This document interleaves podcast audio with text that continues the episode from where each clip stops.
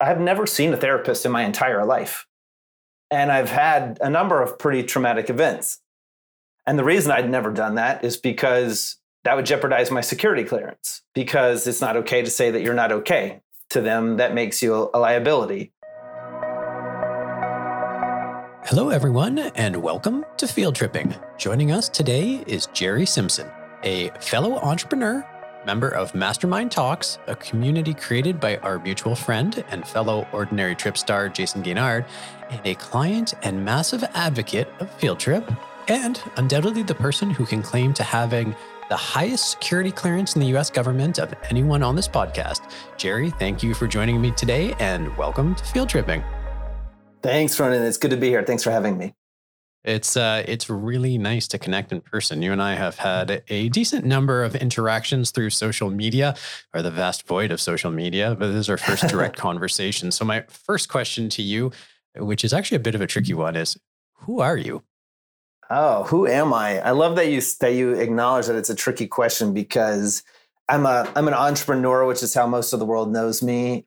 Usually, that's how I'm expected to answer that question somebody recently pointed out that I don't give life to that answer. And mostly because I think it's such an ill way to define me. I think my business successes or failures are such an ill way to define me, but it really is how how people want to define me. So I'm a very curious person. Uh, is is kind of always the first thing that comes to mind. I think my wife would agree. I'm a very curious person. Um, I'm a husband. I'm a father. Um, you know, to me, I'm I'm I'm this guy who's navigating the world and sees many unfolding layers of it all the time and loves to explore it.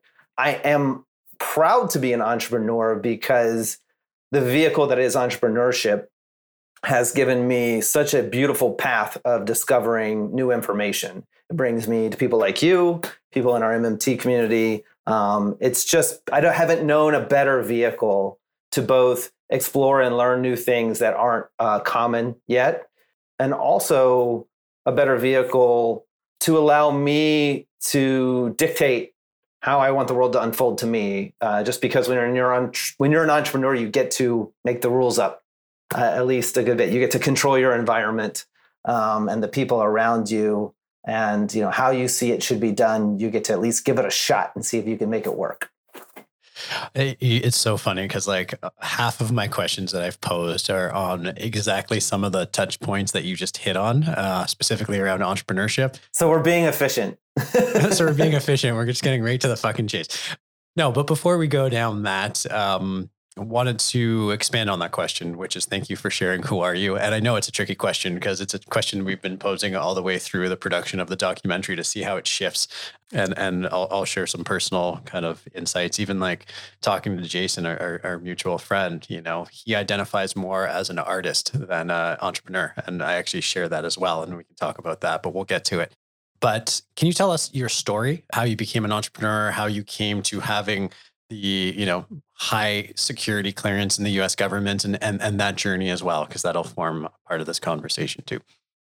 Really I think I started my entrepreneurship journey unofficially when I was like 5. I have probably five unofficial, not you know, filed with the IRS businesses in my youth. Um, anything from I used to do this thing where I would stand behind people and I could I would organize coupons in my pocket, my back pocket, and I could see what what they had through the line and immediately present them with all the coupons that were applicable for their groceries and trade it for cash. So I'd say something like, you know, I've got ten dollars in coupons for you if you'll give me seven, and they'd kind of sure, why not? And then you make three bucks. And uh, instead of selling lemonade, I just took, I just drew on things as and called it art and sold it because I realized that people would buy anything from kids who were trying to be entrepreneurial, and it was a lot faster than making lemonade. When I was a teenager, I was really fascinated with the internet my my parents were divorced and we lived very far apart. Uh, for people that are younger, they won't know that long distance phone calls were extremely expensive, and flights were were a little were hard to come by for us as well, at least at our economic level. And so, for me to communicate with my dad was email, and that spawned my fascination with the internet and how it works. Instead of going to college, pursued creating a website which was known as mousemalls.com. It was very much like Amazon. My entire reason for building it was not to grow a business, but was just to make portfolio material so I could get a job. Because I figured I didn't have any education, I didn't have any experience. If I could just make something that had like everything everyone needed to see, I could get a job. Especially in the internet, they were like, if you can prove you can do it, we'll give you give you a job. But it, it ended up starting to make money. Then a broker came to me. I didn't know anything about mergers and acquisitions at the time. Um, and a broker came to me and said, We'd like to buy your site. I found out later he was from Amazon. I didn't understand why they, I just was like, why would Amazon want to buy me? They're so, I mean, they were even then, and this is 1999, they were still like, you know, kind of a big deal. And he, ex- he explained to me, listen, the same way I found you, a venture capitalist would find you and want to inject cash into you and make competition for us. And so I'm buying you to stop, stop doing it. And then just kind of got on a roll of um, you know i did that i took that money and started another business which automated websites very basic thing today. But in the early 2000s you know if you were a pub and you just wanted to be on the web because it was cool you could fill out a few things and it would make you a website. Um, and just been on kind of a roll of it since then. And you know really love investing in other people's businesses love all the mechanics of it and i just love the freedom it's given me. Today the thing that i appreciate appreciate about it the most is the amount of time it allows me to spend with my family because I'm the one who says if I need to travel or if I need to work exhaustive hours and then being able to lend that down to all of my coworkers to say, you know, you can have a really high quality of life at home and excel at work if you just do it the right way and make up your own reality. Totally. And and lots of things I want to touch on there, but uh, what are you doing now? And and what led to uh, like the security clearance with the government? The in the early 2000s, like in 2000, you know, I had I had a particular set of skills um, that the intelligence agencies of the U.S. government thought were very useful. Um, I know I'm sounding like the movie. What is the the kidnapping ransom movie? Can't think what it's called. We'll go with Jason Bourne right now. It sounds very Jason Bourne esque to me. Yeah. And I would, it was such a fascinating way to both get an education. For me, it was always about, you know, taking my skills and um, also learning at a higher level what was kind of happening with some of the deeper technologies that existed that only the intelligence community, intelligence agencies had access to. Even when I was doing those other dot coms, I was always doing this consulting for the Department of Defense and for our different intelligence agencies, which required a top secret security clearance sometimes very actively and sometimes very passively. Usually there would be some issue that would pull at my heartstrings and they would say, you know, hey, we got to get you involved. And I would say, no, I'm doing this thing. And they would explain the issue at hand. I would say, yeah, I'd like to help with that somehow, some way. Let me see, let me see what we can't figure out. And they would just kind of like draw me in on that level. And so that required a top secret security clearance very early on to this day, um, I still do consulting with the intelligence agencies and Department of Defense. The thing that I'm doing right now is I started a new company called Atlas Up. And Atlas Up, just to not bore your customers too much, it's like think about like Waze does for roads. Is that for work? And it's meant to take extremely big organizations and give them automated plans so they're more efficient. And my vision for that is that I believe that all of the problems we have stem from I'm afraid there isn't going to be enough, and thus we should fight. And I believe that's because we're inefficient. And I believe if we could get to become more efficient, then our instinct would be to team and tool, which is really what makes us like that's the the beginning of humankind is that made us unique, is that we teamed and we tooled. We weren't the strongest animal. We didn't have these crazy jaws and claws, but we teamed up with each other or we teamed up with dogs and we made tools and we still do that. But for the history of humankind, we have always been afraid there's not going to be enough and waged war and fought on each other. And what I would like, uh, Peter Diamandis has this great illustration of two people come up to an orange tree. They decide that there's not, they can't reach enough of the oranges to feed their separate families. And so realizing that they draw swords and fight. And they could build a ladder and they'd have access to all of the bloom, which would be more than enough. But they don't believe, they don't have enough faith in their ability to be efficient. And so they draw a sword. And so that's the thesis behind what I do. And to me, going at the Department of Defense to do that is they have you know, some of the biggest innovations that have happened in human history came from them, internet being one of them. And to me, I would I would like to see our Department of Defense, the U.S. Department of Defense. I know you're in Canada, but I'm involved with the U.S. I'd like to see the U.S. Department of Defense become the leading branch of the global Department of Defense against existential threat to Mother Earth and humankind, instead of this epic war machine against other humans. And my and they're they're kind of like, okay, sure, I hear you know like whatever. It, you want to do that by making us. You believe if you make us tremendously more efficient, that we will team up with all of our counterparts because we won't need to fight. And um, I say, look at the evidence. You see, like the Navy. You see two organizations in the Navy that would compete, team up.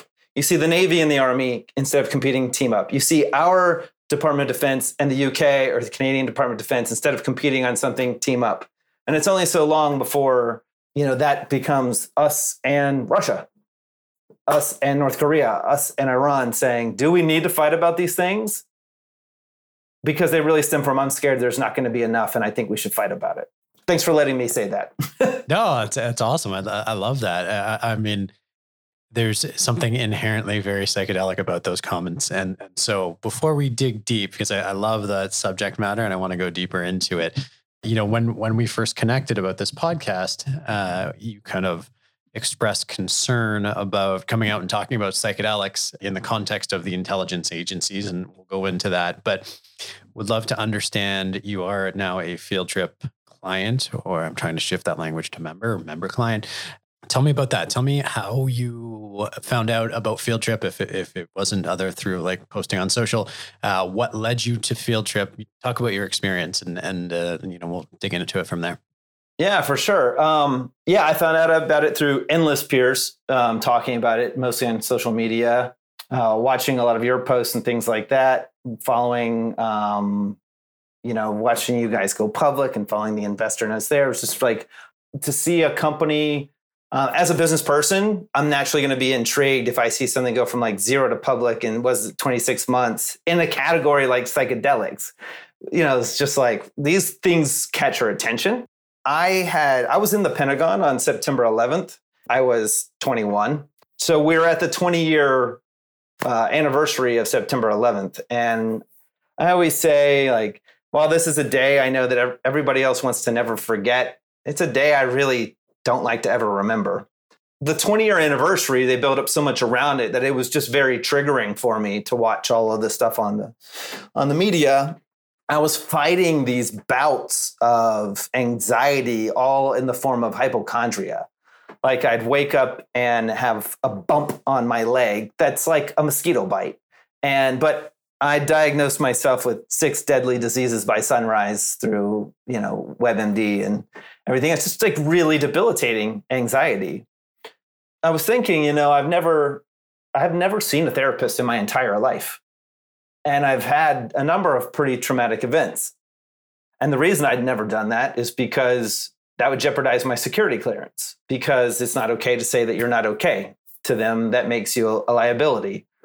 It's ludicrous because lying is probably creates more of a liability, but everybody knows it's sort of unspoken if you fill out on the form that you had to see a therapist for any reason that had to do with your mind, that could jeopardize your clearance. And for me, that was never like a big financial thing, but it would jeopardize meaningful work that I was doing. Um, and so I avoided it. My my my mother is a therapist. My stepfather is a is a has a PhD in psychology. I would go to the ends of the earth to get my employees help in this category, but never sought it myself. And um, one night I was just seeing her. I I was just like, I'm at my wits' end.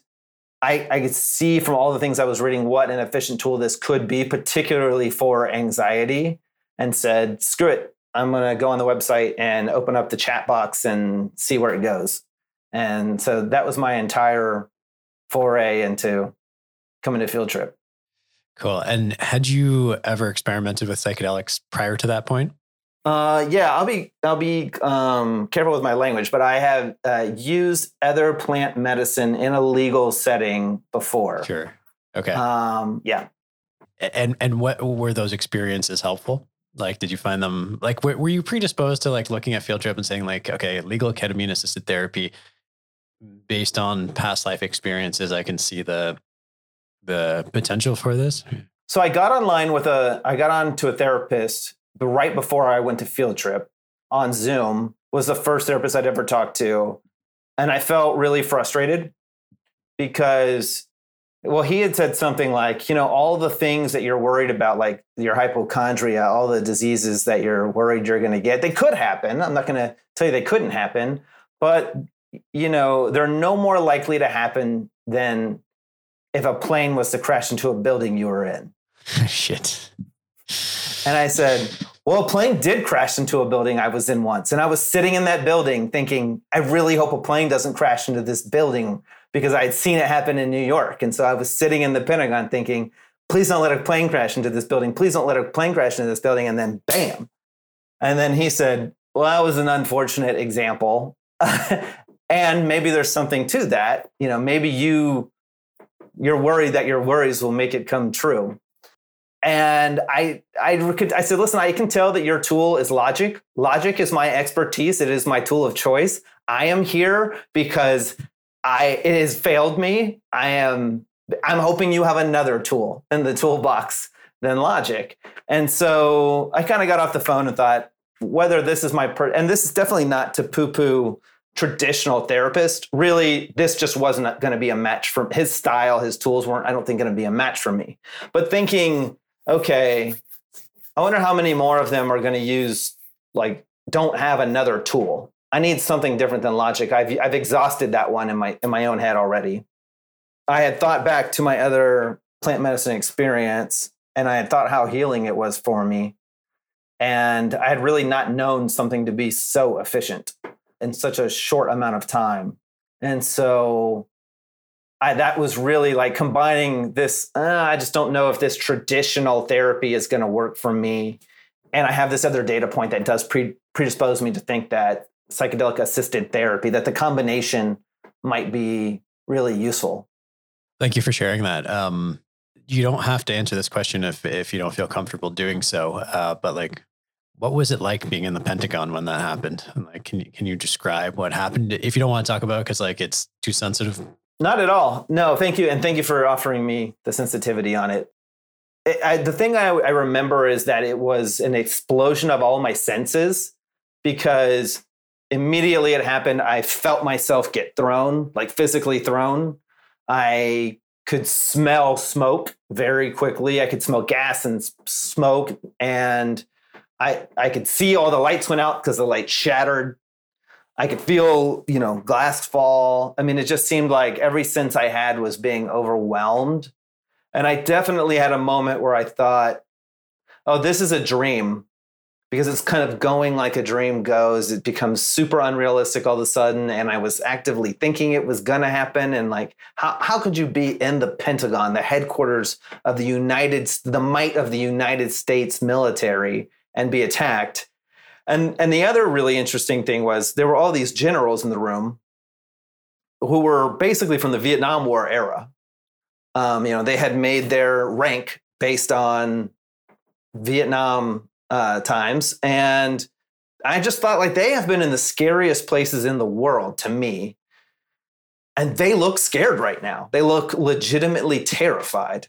And I, and I recognize later that this is a place they did not expect. It blew their assumptions up. They didn't expect to be attacked here either. Their terror like amplified my terror. And so I remember being what's the word just disoriented trying to find my way out getting outside of the building and just seeing it and the magnitude of the reality of it landing on me um, not knowing who was there that i that i knew or cared about being worried about how I'm going to get out of there because I thought, well, they were used two planes on the World Trade Center and it must take 20 just quick math to me was it was going to take 25 to take out the Pentagon. It's it's five sides, five rings deep. Just kind of looked at it and thought it's going to take 25 planes to take this out. One took out 125th of the building. There must be more coming. And thinking, I don't want to be in this parking lot uh, full of people. And I just went on foot. I remember I yelled at, at uh, the person who was in charge, uh, like my the kind of our contract. She said, "Let's get in the car." I said, "Get away from me," using some foul language, and uh, and I just walked uh, as far away as I could on foot uh, until I got away from there. And then I had I had years where I would sit in my office. I had an office in Rosslyn, which is just very close to the Pentagon, and there was like a flight pattern that would come over the building. And just as soon as one cleared and you knew that it wasn't going to hit, there was another one in line. And I was just paralyzed by it. I would sit and stare and go, this one's going to come right into my office. And then it would go up and over, and I go, whew, there's another one and I had to get out of there. And I would have these dreams that I was on top of the building and a plane hit it, and I was riding the wave, like riding the top of the building to the ground. And but I never sought any professional attention. Somewhat of a little bit of probably the combination of the ego of a 21, 22 year old and this like, oh no way, that will that will be a stigma uh, on my record that would prevent me from doing work that I care a lot about. Yeah. Wow. Thank you for sharing that. That was like absolutely mind blowing. I've I've never spoken to anyone who had firsthand experience with that, and man, I.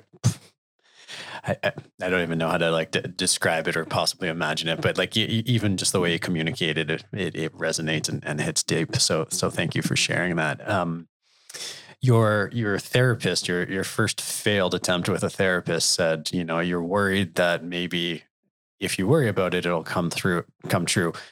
I'm curious to know what came up during your sessions with ketamine during field trip, and have they helped with the the hypochondria or uh, whatever else may have been or is still going on in your life?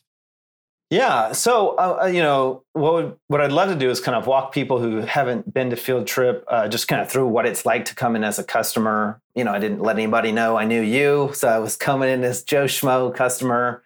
Um, and the first thing they have you do is meet with a psychiatrist which it was eye opening for me just the questions that were asked that they asked opened a lot of for me like they said have you ever spent an inordinate amount of time in a hospital or around doctors particularly as a child at, you know as it relates to my hypochondria and i thought i don't know why i never thought of this before but yes my mother had breast cancer when i was 12 um, and shortly thereafter, I was um, I was in the hospital a lot around a virus that I had that they didn't know what it was or what was going on with it.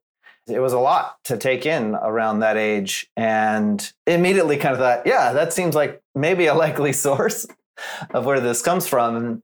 And, as I discussed a few other things, uh, you know, after that, then they pass you on to a therapist who does some preparation calls with you, gets you ready for um, the psychedelic assisted, the ketamine assisted therapy.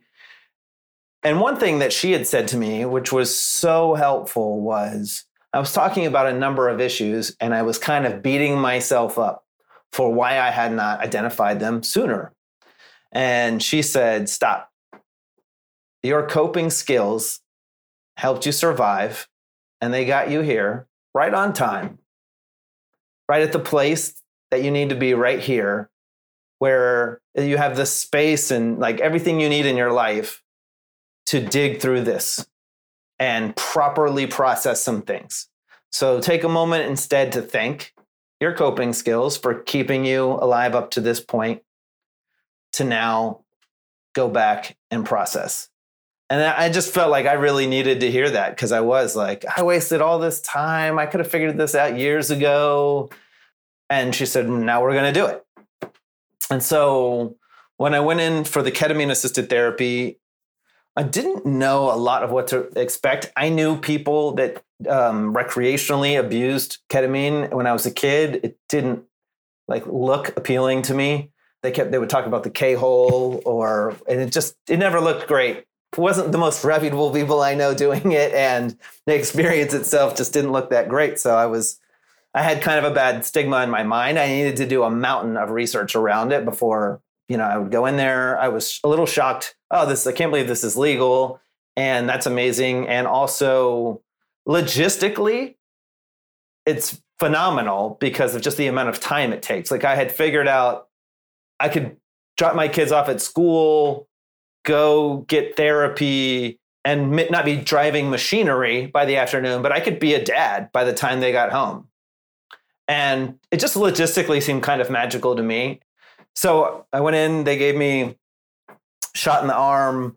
I immediately fell right through the back of my chair, not not literally for the audience, but that's the way it felt like uh, the Alice in Wonderland, uh, you know, falling down the rabbit hole sensation. I was expecting there to be more like describable things, and nothing about it felt describable to me at all.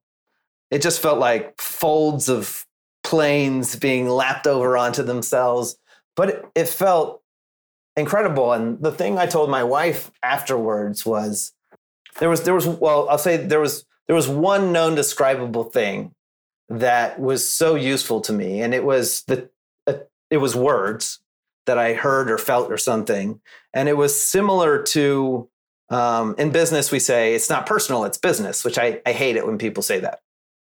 But this was it's not personal, it's existence and I felt this sense of like things happen in the world, and and, and I felt like I was so immaterial, like. I felt like I mattered as much as a coronavirus. you know, like I was such this tiny little thing. And it, there's just like incidental damage that happens. I had this vision of um, a lawn being mowed and a lawnmower like mowing down grass and there's a corner and there's it can't really get into the corner. And so some of the grasses escape the carnage of the lawnmower and some of them don't but the ones that do you know they regrow. And what that what i the way that that occurred to me was that all of the things that happen to us as humans that we perceive as traumatic even if we think they're personal they're not. They're somebody else meeting a need. They are even if somebody said they were personal, they're not really about us. And to um, disconnect that it's personal, also disconnect shame. Like, how can you have shame if it isn't even about you? How could you own it as shame if it's not even about you? You know, one of the things that I try to explain to people about psychedelics is you get a lot of things that you have heard or been told or know intellectually, but that medicine helps you know it. I actually know it instead of think it. And so the way that it impressed that feeling on me was incredibly healing and attached. It wasn't like I worked on one thing. It felt like it was such a blanket tool for so many things that I could always carry with me, things that hadn't happened yet, uh, things that would happen in the future to remind myself it's the world operating. And I told my wife, I said, I felt like I didn't matter at all.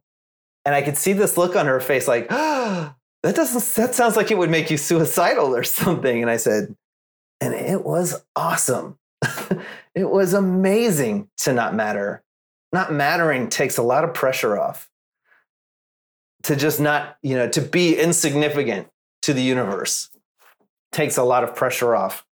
Thank you for sharing that. Uh, I mean, that that hits me on on on so many levels. You know, one of the, recently I came up with if there's a single lesson that I can impress on my kids because I got a six year old and a three year old boy, it's that whatever anybody else does only tells you one thing: something about them not about you. And it's a lesson I struggle with, you know, all the time, right? Like the, the shame and all that kind of stuff, you carry it. But like, if you can learn that all that you're getting from another person is something about them and not about you, it, it's super powerful. And, and it's, again, it's easy to conceptualize it, but to embody it and hold it in that indescribable way where it just makes more sense than it did purely logically. Um, there, there, there's no more powerful lesson than that. And, and similarly, you know, the, the comment about not existing to the universe. It's like I, I kind of I think philosophically, you know, I'm in a similar place where it's like you kind of have to hold both both concepts of you don't matter at all and you matter entirely at the same time, and they can coexist without creating pressure. Because you're right, if, if you take that you don't matter at all too far down one direction, it can lead you to um, dangerous tendencies. But if you can hold it in balance, like it, it's super powerful. I, I think that really touches on the equality of it. Like, you don't matter more. And like everybody's running around this earth trying to be eh, significant or extraordinary. Well, to be extraordinary is to is to be more than ordinary, which is to beat everybody else, which means it means whatever you're aspiring to have make you happy is not going to be available for most people because there's no other way for you to be extraordinary without a whole bunch of other people being uh, ordinary and then thus not achieving this and thus not having the happiness. And I think in, inherently we know that doesn't feel right. It doesn't feel good. And one of the analogies that I used coming out of that experience, actually, probably from my second experience to field trip, was I was explaining to somebody, I said, it's like you take your hands, and it's like if your pointer finger suddenly got its own identity. And it was like, I'm the pointer finger. I'm the best finger on team right hand. And I'm team right hand. And team right hand is amazing. We're the best. And then team right hand gets a look at left hand. And it's like, uh oh, that team left hand, it looks like competition. It looks, you know, almost as good as me. And I'm going to be team uh, uh, individual pointer finger leading team right hand, and I'm going to attack left hand and take it out. And it feels great for a second. And then it starts to feel sick over time, slowly and slowly. It doesn't understand why it achieved what it thought it needed to achieve. Well, the body suddenly doesn't have a left hand. Team right hand is not only doing all of the work, it's missing a hand, it's part of the body. And so to me, it was like, I don't matter more. And that felt amazing. And these concepts of equality that we have in humanity is like, it's a value of mine to say that I don't believe I'm better than anybody else, but hundreds of times a day, people signal to me that I do matter more because I'm male, because I'm white, because I've accumulated some wealth. Because you're a CEO. Yeah, because I'm CEO there's this constant signaling you are more important and we will cater to you. And I remember there's this woman every day I drive down and I live in Los Angeles. I drive down the hills to take my kids to school. And there's this woman that I see who's walking up the hills. And I presume, based on a number of other data points, that she's going to work in somebody's house. I know she does it every day. She even does it on the weekends. And I can see economically there's a difference between us. But I could feel for the first time we may have been born right next to each other in the hospital. We came into this world just as two humans with like, what is this life? What is it going to be? And I felt like we were same in a way that was so impressed upon me that all of my value of I'm equal never did. It's just a different reckoning of what equality could be and it felt so good because then I felt like we belonged to each other. That sense of belonging is hard to describe. People say it's lonely at the top or or whatnot, but like when you're trying to edge yourself into a category that outranks everybody else, you're not going to belong. I think as humans, as animals, as you know, beings of the universe, belonging is something that we so crave and want to have and want to hold. And that just felt even more healing. Hundred percent. I mean, coming out of uh, experience in Costa Rica with um, uh, with San Pedro, you know, one of the themes that came up, particularly for Sanjay, uh, Sanjay Singhal, who's been on the podcast and, and, is the founder of the Nikean Foundation, was the importance of connectedness. You know, um, and so he shifted the whole focus of the Nikean Foundation from being about research to being about connectedness, because that's what matters way more. Um, and one of the themes actually that came up for me in Amsterdam recently when I, I, you know, we were shooting the documentary there was, and, and I think this may resonate with you, but let me know how it lands. Throughout my life, I've taken on the responsibility of other people's emotions, right? And I carry that burden. And I, you can call it overcaring, you can call it overly empathetic. You know, the words uh, empathy as a substitute for experience came up um, for me. But one of the things that came out of the therapy session afterwards was there's a part of me that takes on that responsibility and is tired of taking on that responsibility. Um, and and i resent it when people put more responsibility on me. And in hearing you talk about like being exceptional it's like there's a burden that goes with that. And it's like if you are born with great skills and people expect you to utilize them that's like a burden. And it's kind of like i don't I don't necessarily want to take on other people's burden or expectations of me just because I'm particularly good at whatever, climbing mountains, running, you know, being a lawyer. let me just be me. Don't don't put that on me. And can, and create a breed a whole bunch of resentment. And and I think about this in the conversation of like being an entrepreneur as well, which is like, yeah, you become good at it. And like there's all these expectations, especially because we glorify entrepreneurship these days in so many ways. And there are things to, I think, really laud entrepreneurship about. But one of the things I've really come to, it's like, it's not about being an entrepreneur. It's being about resourceful, being self reliant, being innovative. These are the things we should laud. Being an entrepreneur is just a vehicle for it, or it's just like a, a proxy for it, but it has nothing like the value, the real skills are on the other side. So I don't know. How, how does any of that sit with you? Yeah thank you for for saying that. Let me i can i have a very clear way that it sits with me. The something that occurred to me was that my relationship with love or being loved is that i'm useful to other people. And that it's difficult for me to imagine that anybody loves me outside of my usefulness. Not because anybody's doing something wrong but I just can't help to say like it's a I'm very useful to other people. That's a little bit part of being resourceful and innovative. Yeah. And that's how I when I need love, that's my go-to tool. And I was thinking about it like, okay, uh, to find my own self value inside is just a weak muscle because I got uh, it's like a, a crutch. Um, the easy thing for me was to be useful to other people. When you start a business, you solve a problem for customers. So I solved a problem for people and added value to them, and they loved me. And then it made money, and so I needed to grow it. So I employed people and provided a life for them, and they loved me. And then I had a family, and it provided a life for them, and they loved me. And I used the excess to be philanthropic and give to my community, and they loved me and I learned things and I shared them with the world and they loved me. And that's how I got good at filling myself up with love, which is great until it's exhaustive, just like you said. And that I realize what happens if you lose? Like, what happens if you stop being good at business? Where will you get love from? And do you understand how to receive it? Do you understand how to exchange it? And just do you understand that you have value without contributing to other people.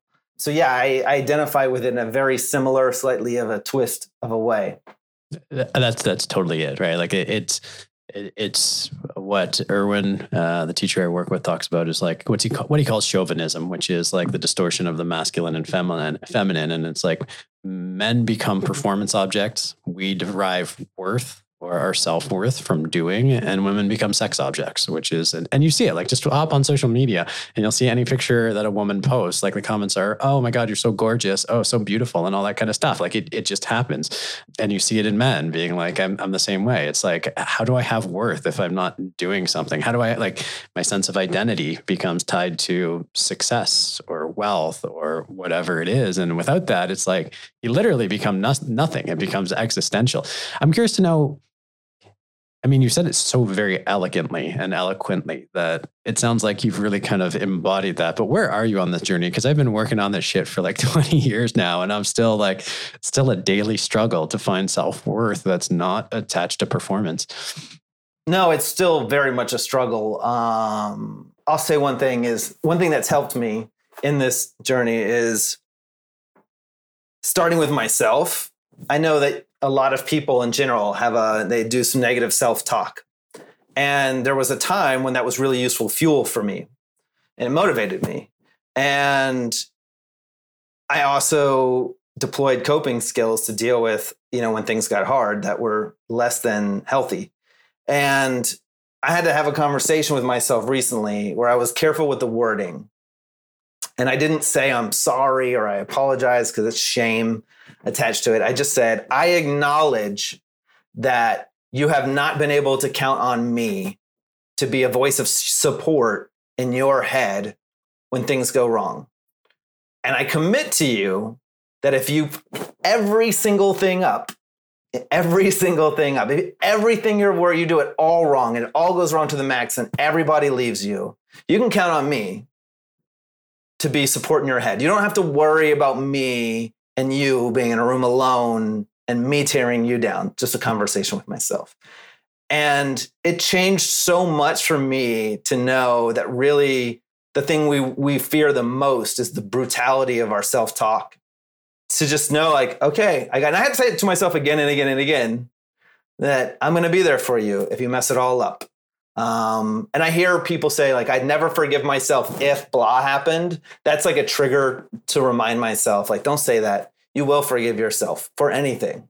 Because that just that's sort of the place of the start for me to develop that relationship of understanding my self-worth and that I don't deserve, even if I I don't deserve more love because I'm super useful. I don't deserve less if I mess things up. But it still feels very like immature in the long and the long journey of it all.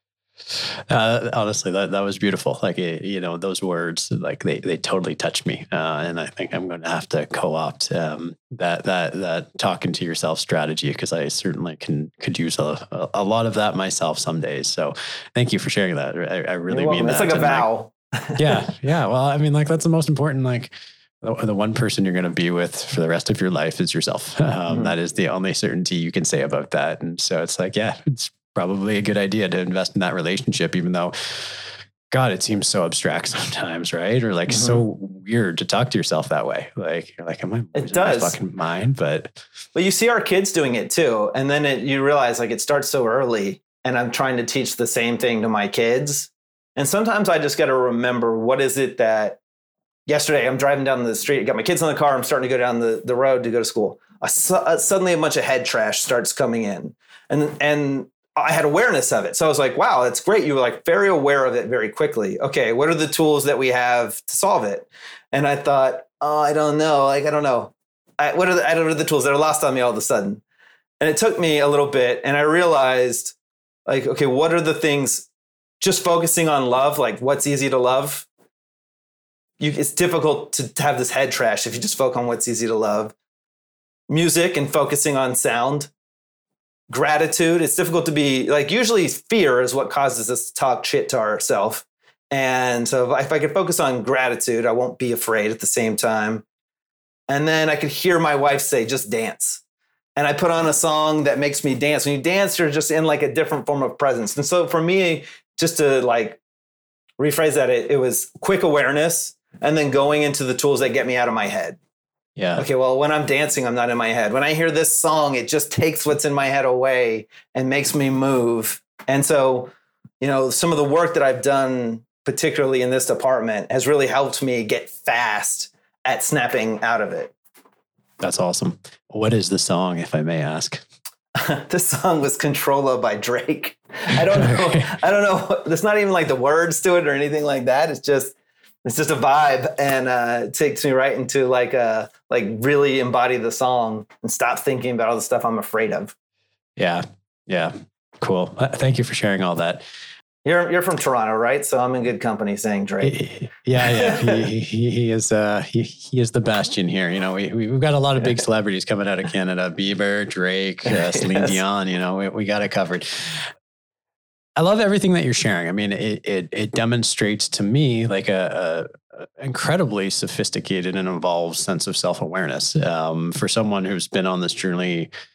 I guess in a formal capacity with a therapist or you know psychedelic assisted therapies um, fairly recently you know it, it it's it's creating a lot of uh, a lot of self awareness in you, which is amazing to see, and it's constructive for me as well you know, you, you talked about, and, and, I wrote it down because the word is interesting that you you did work for intelligence agencies, and what struck me is the hypocrisy or the paradox associated with intelligence agencies, which are devoid, completely devoid of emotional awareness, right? Like if mm-hmm. you can't be self-aware in that respect, like how can mm. how can you have full kind of intelligence if you're only defined by that logic, reason, also that part of you that goes negative self-talk you know you can start to understand um, why maybe it's not just about scarcity or i mean maybe scarcity was is like the precipitating thing that leads to those fights between the left hand and the right hand and all that kind of stuff. But the self-perpetuating nature of if it's all logic and emotion re- driven as opposed to integrating some degree of emotionality spirituality and personal awareness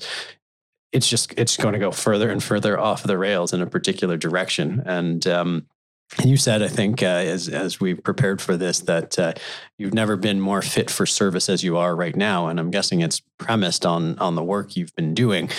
Uh, I'm just, I don't know where I'm going with this question, but like, how do you how do you, how do you think we start this conversation in the Department of Defense, in the Pentagon, to say like, hey guys, and let's be honest, it's mostly guys.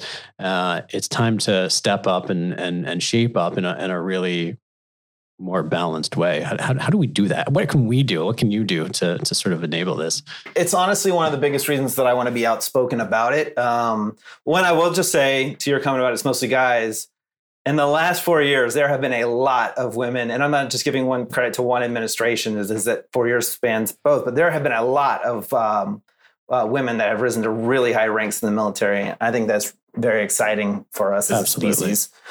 Uh, but it is new uh, ish that those highest levels are are being. And to me, um, there's always been this negative. Uh, you know, I think one of the reasons that women haven't got promotions uh, who deserved it was there's this negative stereotype from men that women are too emotional. And so I don't know if they're promising not to be as emotional or if the men who came before them are understanding the value, including emotion energy and motion into the entire equation. Um, but that's just as a, as an aside. To me, it's there's a lot of talk in the psychedelic community about veterans for PTSD. There's some excitement inside of you know people that are into defense around that. Uh, you're seeing some really amazing people uh, discuss it, and there seems to be support a little bit on both aisles to to progress things for our veterans. And I think that's amazing and it's awesome. And I also just personally think it's such a great needle point to get the conversation going and to start to extrapolate the data that we have. But I know that, I mean, regular therapy has been around forever and been legal for everybody for a long time and not available to the people inside the Pentagon really running the show, like the whole show, not the US show, not like part of it. Like the people in the Pentagon have gargantuan influence over humanity. It's one building. And that to me was why this plane comes down. And why did it matter to Al Qaeda to take to put a plane in this building is there's a serious set signal. We've been at war for 20 years. We just ended it, but we just did 20 years of war. You tend to get promoted by heroic acts of war.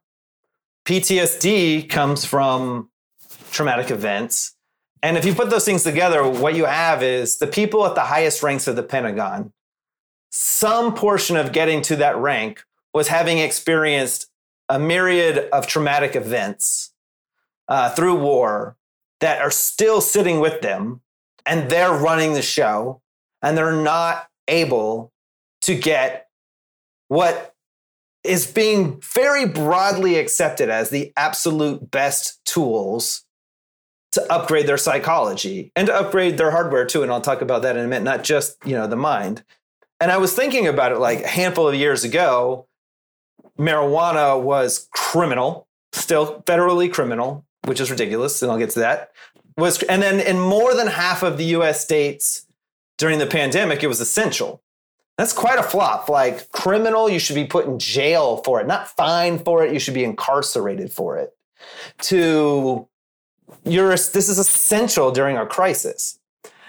The thing that I would pose is that we're at this moment where many people in the Department of Defense will hear this podcast and and question me and question my motives, and think of me as somebody who's um, you know a lunatic who wants everybody to be on magic mushrooms or something like that. But I believe we're actually going to get to a place where it will be seen as criminal to have known that the tools were so effective and so useful and keeping the people at the Pentagon so in alignment with their core values and actually mitigating all the threats that they're concerned about and have been part of delivering uh, those traumas. Not that it's their fault everybody signs up together, but like they're together on the path for the traumas happening. Know that the most effective tools are available. Broad, reputable science is making that case. Will it be considered criminal to have denied the people in that building, and, and I use that building as a metaphor for the people all over the world um, that, that serve in the military, will it be criminal for them to have denied those, them those things? And I believe that genuinely that might be the case. Um, to just do the quick rundown for people that don't know, um, a Schedule One medicine is something, and you can create. You probably know it better than me, but as my understanding of it is, it's something that has no known medical applicability and is highly addictive. High risk of abuse. Yeah. Yeah, and you know, marijuana has been proven to to have medical use, not be highly addictive. Uh, psychedelics, most of what most of them fall into the same, uh, very proven medical use, uh, not highly addictive. Cigarettes, highly addictive, no no medical use, totally legal. Alcohol, highly addictive, no no medical use. Caffeine, highly addictive, no no medical use. McDonald's, highly addictive, no no medical use. Social media, highly addictive, no no medical use. All available. Uh, if I have a toothache, a doctor can give me opioids. And we know, and I just pause there for a moment to say we know all the carnage that's happened with that medicine. If, if I have a stuffy nose, uh, I can go and get Sudafed, which is used to make methamphetamines, because because we were able to figure out how to get people the the treatment for their stuffy noses. And you know, I just propose that there's too much science to this and, and too much uh, behind it. And and we know, I think you and I know, in the next two three years, in some form or fashion, these medicines are going to be available. People might cringe to hear me say medicine as I'm saying psychedelic psyche you know uh, why would you not use for your mind something called psychedelic? Seems kind of obvious just like you would use an opioid for your toothache.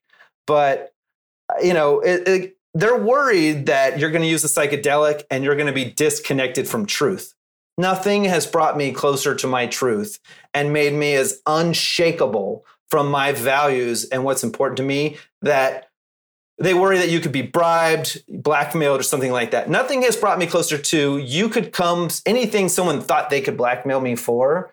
These medicines have grounded me so deeply in my truth that there's no way you would get me to shake and be the liability that they're afraid that you'll be.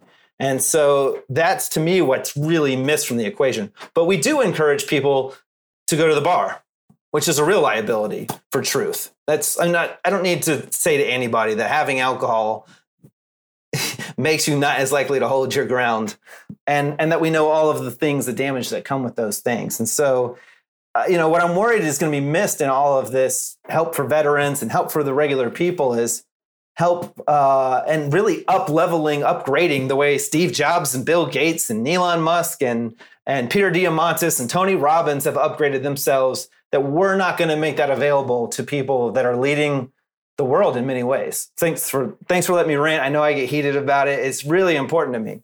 I'm almost inclined to be like, all right, cut, like we're done. Couldn't said it better myself. That's great. um, no, but it, you're 100% right. I, you know, I, have been saying for a long time, it's going to like, there's going to be a point we look back and say like, it was more criminal to criminalize psychedelics and not make these available in constructive ways than any of the potential damage could that could have come from making them legal in the first place. It just, it's it's hard not to get to this conclusion. And, for me, it's frustrating watching like this dialogue of all the sort of sober, serious psychiatrists and researchers out there who are trying to do their job, and I totally get that. But like they feel like it's always necessary to pay, like paint a balanced picture of like, oh, there's risks, there's benefits, and like maybe it favors you know the maybe it favors the benefits it's like no come on like let's get off like the benefits are enormous the risks are like there are risks there's no doubt about that but like let's get off like this notion that we have to be balanced here. It's like the, the benefits are overwhelmingly mind-bogglingly huge. And will there be some collateral damage?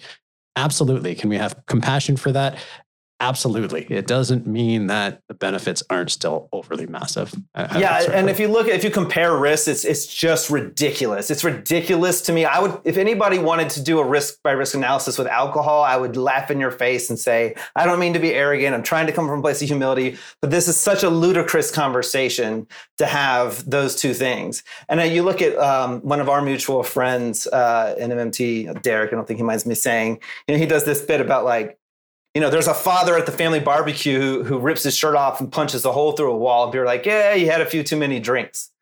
And like if a guy was smoking a joint around the corner, they would, you know, in some some communities, you know, like he'd be the black sheep, like get out of here, don't do drugs near the kids. And I think that this is in some ways like that too. And and I remember after my experience at Field Trip Health, like the presence I had for my children with my children was so it just changed so much. I, I had such a lack of fear about un, unreasonable things that I could just so focus on the magic that is these moments that they have and like the things that they ponder and the silliness um, that they have.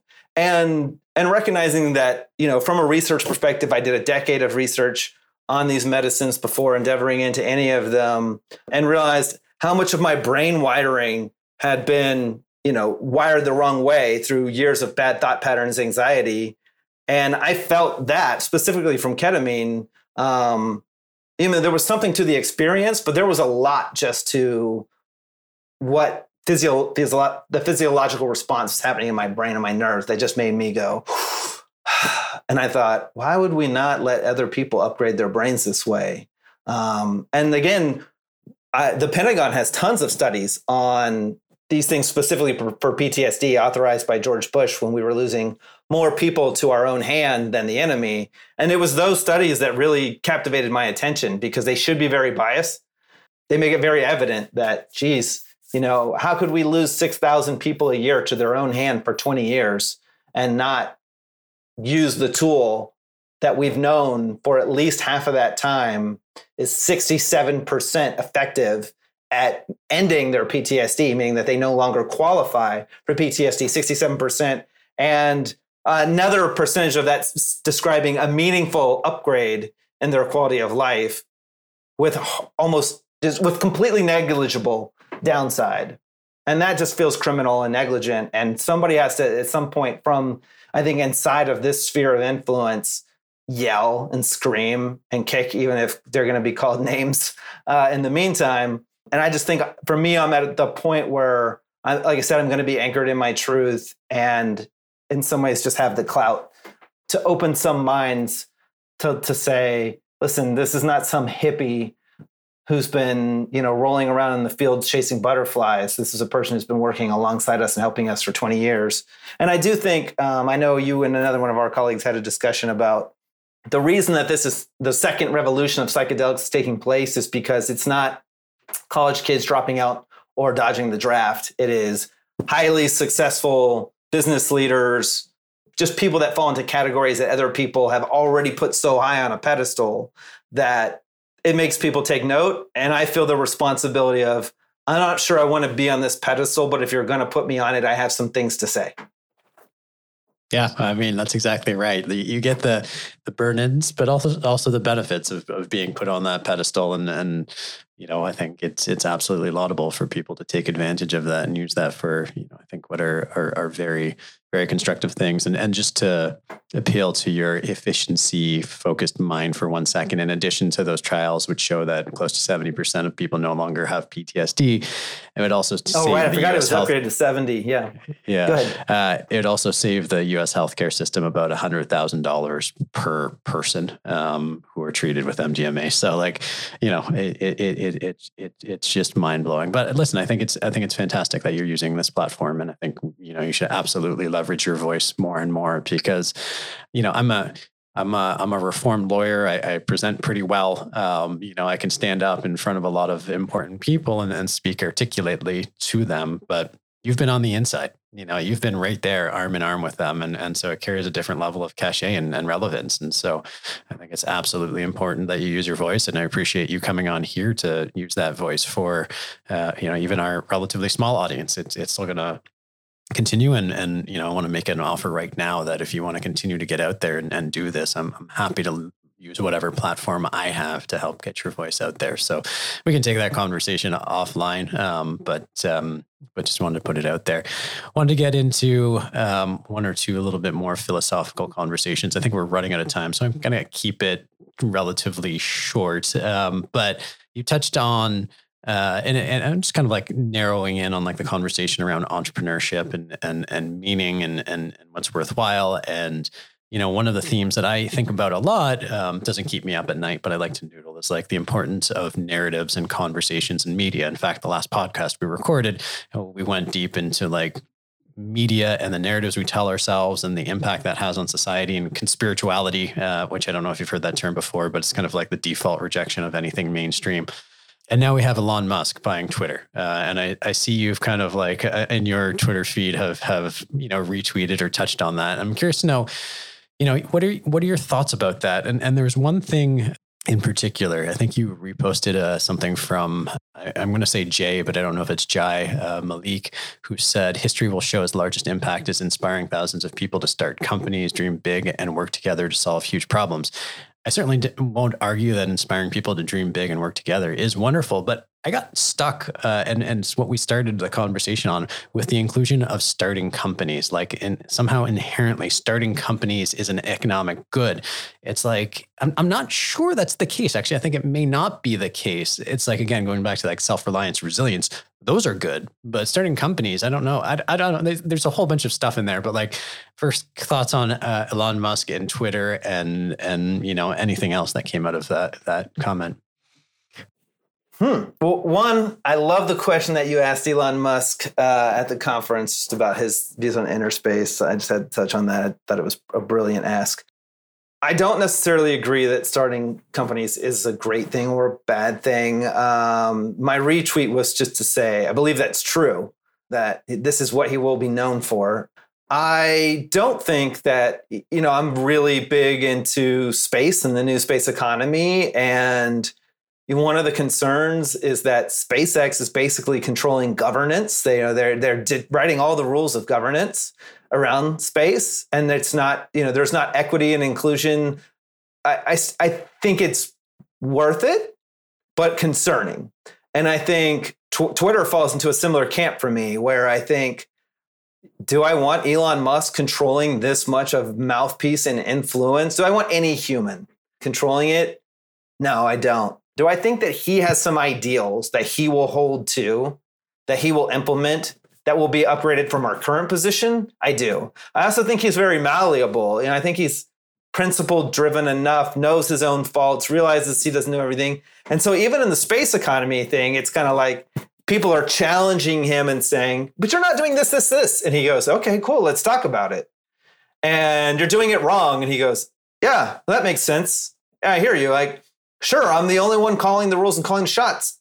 I'm willing to set up, I'm willing to hear things out and set up a governance board and like add other people to the table. And I, I just have, I have some faith in his ability to evolve it into the thing that it needs to be because I don't think he's driven by all the wrong things. I definitely think narrative matters tremendously. Like this will be way out there for your audience, probably not for you, but I have it in my head that like time, money, and geography are just requisite constructs of the story to make it all work for us. And somebody asked me, like, geography? Like, and I said, geography is just a story of steps that have to be taken for us to be in each other's view.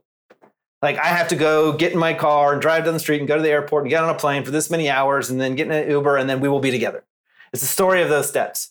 And so that's way out there for a lot of people. Money is a story of value exchange, this belief that oh, I give you this and you give me that, and then we're, we're value.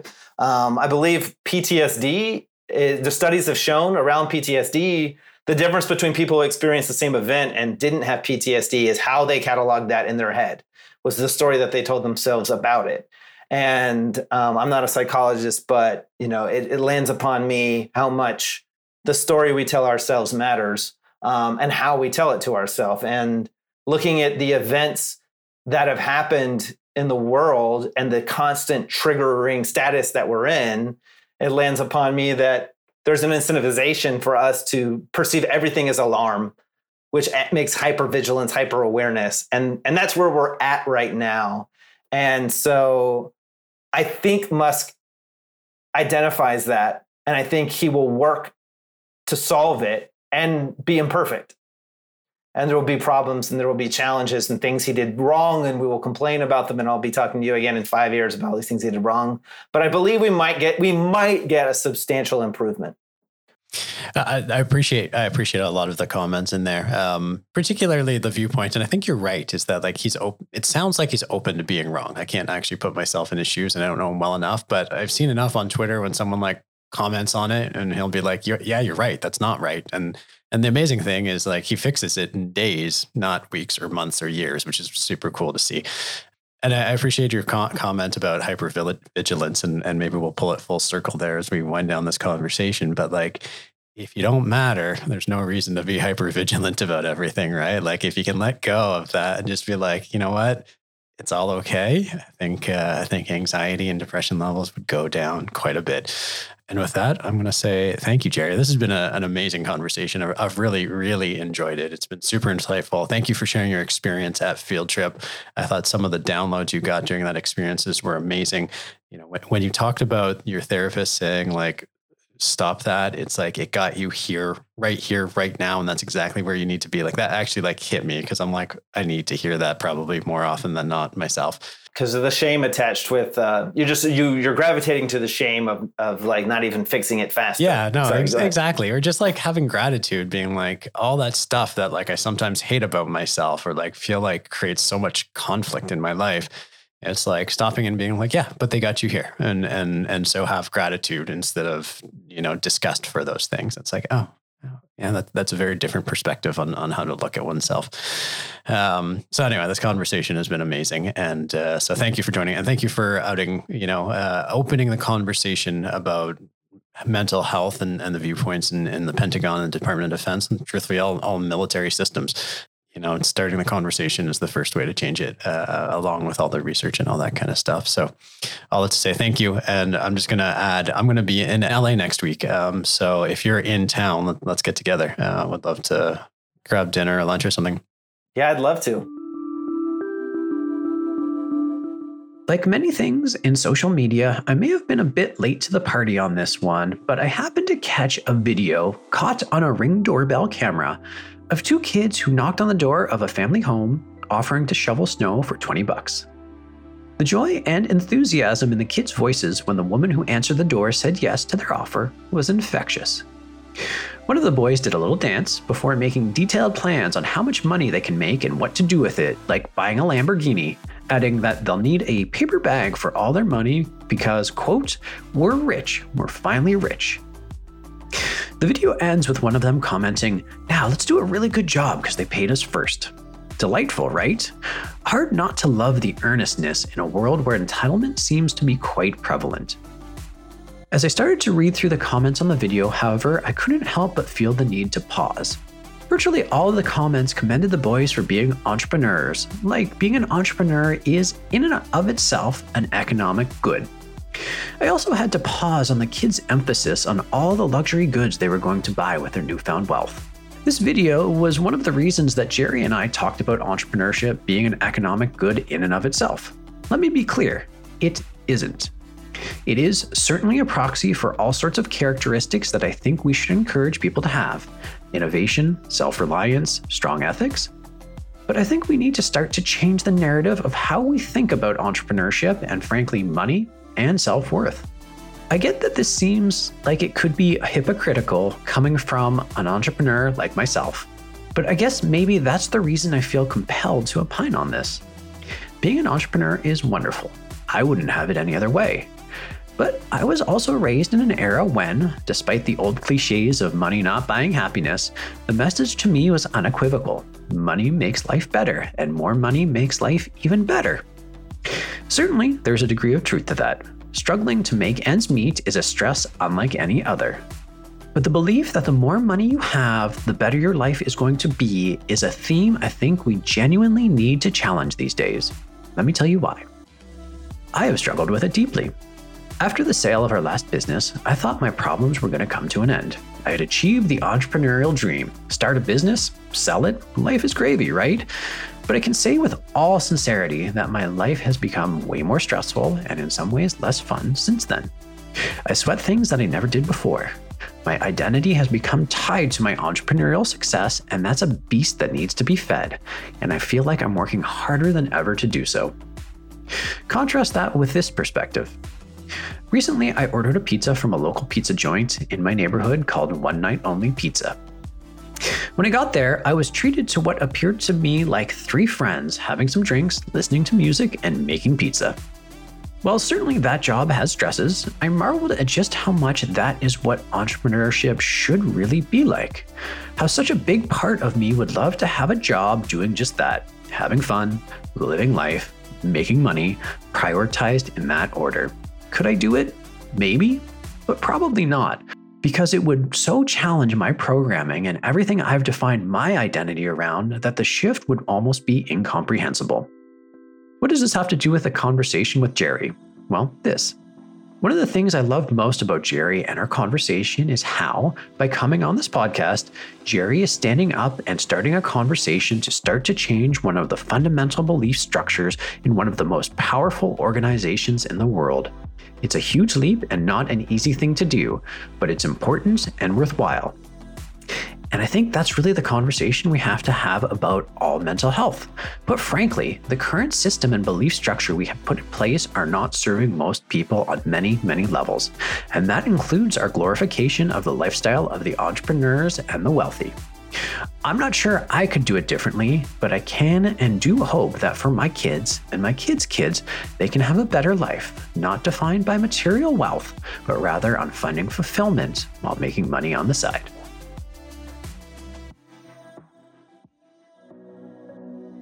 As a quick reminder, please follow, rate, and review our podcast and sign up for our newsletter at fieldtripping.fm or wherever you get your podcasts.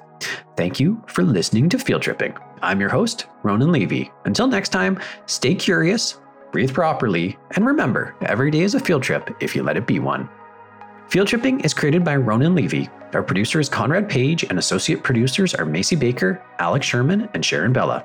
Special thanks to our production partner, Quill, and of course, many thanks to Jerry Simpson for joining us today. To learn more about his work, visit kitewire.com.